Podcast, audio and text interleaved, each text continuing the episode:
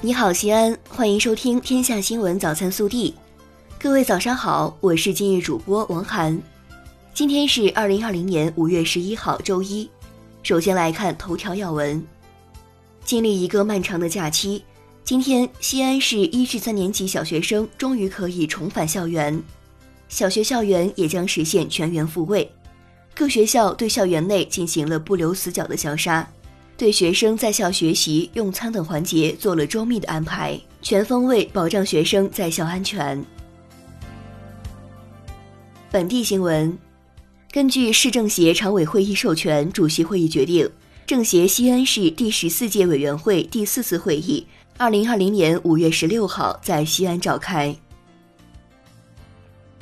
五月十号。西安市二零二零年全国城市节水宣传周启动仪式在汉城湖畔举行。记者在启动仪式上了解到，今年我市将创建国家节水型城市。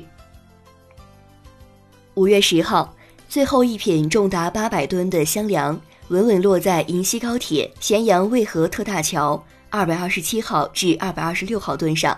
标志着全线箱梁架设任务顺利完成。比计划工期提前了五天，为六月底完成全线铺轨提供了可靠保证。昨日，记者从西安交大招办获悉，该校高校专项计划的招生人数为一百五十人左右，符合条件的考生五月十号起可注册并登录高校专项计划报名系统进行网上报名。五月十号，记者从长安区获悉。长安区将调整停车收费标准，六月一号起执行。道路泊位停车不设高峰时段，一类区每三十分钟一元，二类区每三十分钟零点五元。二十四小时内连续停车最高限价格为一类区二十元，二类区七元。记者从西安市保障性住房管理中心获悉。近期发现不法分子私刻该中心公章，伪造公租房入住通知单，骗取群众钱财。市住建局提醒市民，按照政策规定的正常渠道和程序申请公共租赁住房，避免上当受骗。日前，省医疗保险管理中心通过系统测试联调，最终确定西安交通大学第一附属医院、空军军医大学第二附属医院。陕西省人民医院为首批开展“互联网加”医保结算定点医疗机构，五月九号起正式上线运行。昨日，记者获悉，省教育厅就做好二零二零年全省中等职业教育和五年制高等职业教育专业设置发出通知，自二零二零年起，不再增设学前教育专业点，逐步停止中职层次农村医学中医类专业招生。国内新闻，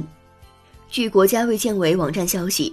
五月九号零至二十四时，三十一个省、自治区、直辖市和新疆生产建设兵团报告新增确诊病例十四例，其中十二例为本土病例，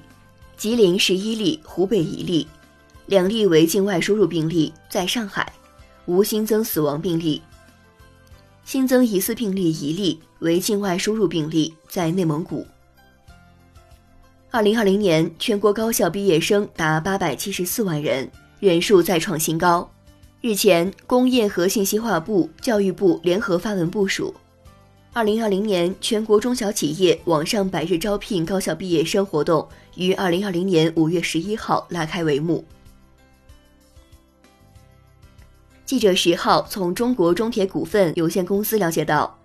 由中国中铁自主研制的国内最大直径长开式硬岩掘进机“云岭号”正式下线，标志着我国隧道掘进机的高端研发制造水平进一步提升。针对近来社会上对蓝光危害的讨论，北京同仁医院副院长、眼科主任魏文斌十号在国务院联防联控机制发布会上表示，防蓝光和视疲劳与近视防控应该说没有直接关系。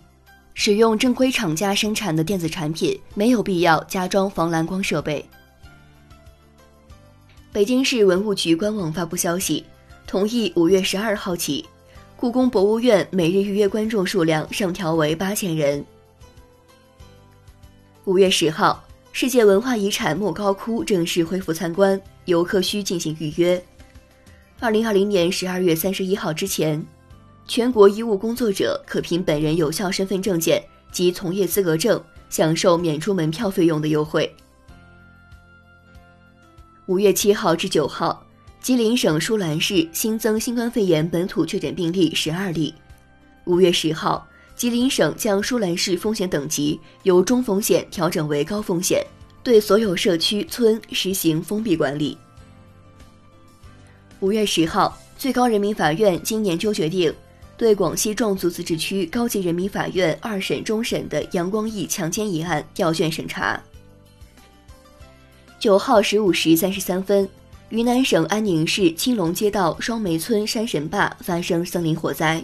截至十号十八时，火场东南线已基本得到控制，但东北线出现复燃。当地约一千六百人正全力扑救火场东北线、西线两条火线。天文专家介绍，五月十二号至十六号，在日出前的一个多小时。月亮将依次穿过木星、土星和火星，上演越过三星的精彩戏码。以上就是今天早新闻的全部内容，更多精彩内容请持续锁定我们的官方微信。明天不见不散。